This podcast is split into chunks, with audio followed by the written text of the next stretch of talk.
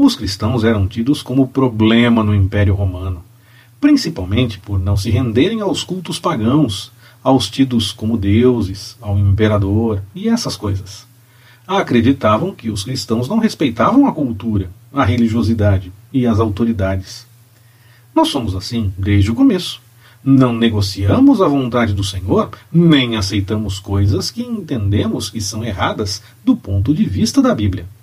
Mas todas as coisas, não apenas algumas, como foi um movimento há pouco tempo envolvendo política com fé. Falava-se de princípios com família, sexualidade, ser contra o aborto, e tudo isso está mesmo certo mas negligenciavam a mentira, o falso testemunho, a falta de domínio próprio, o uso da palavra torpe. Não escolhemos que princípio seguimos, ou não estamos seguindo nenhum. Mas respeitamos a autoridade.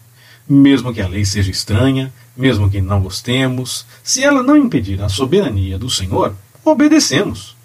Os cristãos foram orientados por Jesus a levar pelo dobro do caminho que a lei definia algo que um romano obrigasse a levar.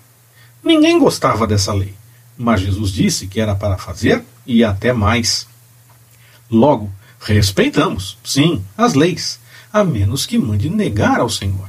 Apresente obrigatoriedade de coisas que não podemos abrir mão para fazer a vontade do Senhor. Aí, desobedecemos, mesmo que haja consequências. E os primeiros cristãos eram tidos por encrenqueiros por fazer isso. Não por fazerem manifestações contra as leis ou por desobedecer o que não gostavam. Antes, iam além em algumas leis que o povo não gostava, seguindo a recomendação de Jesus. Mas eram intransigentes em outras, mesmo que fosse para morrer. Os romanos não entendiam a razão de não cederem em coisas que, para eles, eram bobas. Devemos orar pela autoridade, Gostemos dela ou não. Devemos respeitar a lei, concordemos com ela ou não, a menos que nos mande negar ao Senhor, mande mentir, matar, roubar.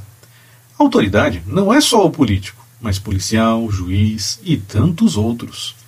Precisamos levar isso em seriedade diante do Senhor, pois mesmo o que parece ruim, ele permite com um fim proveitoso.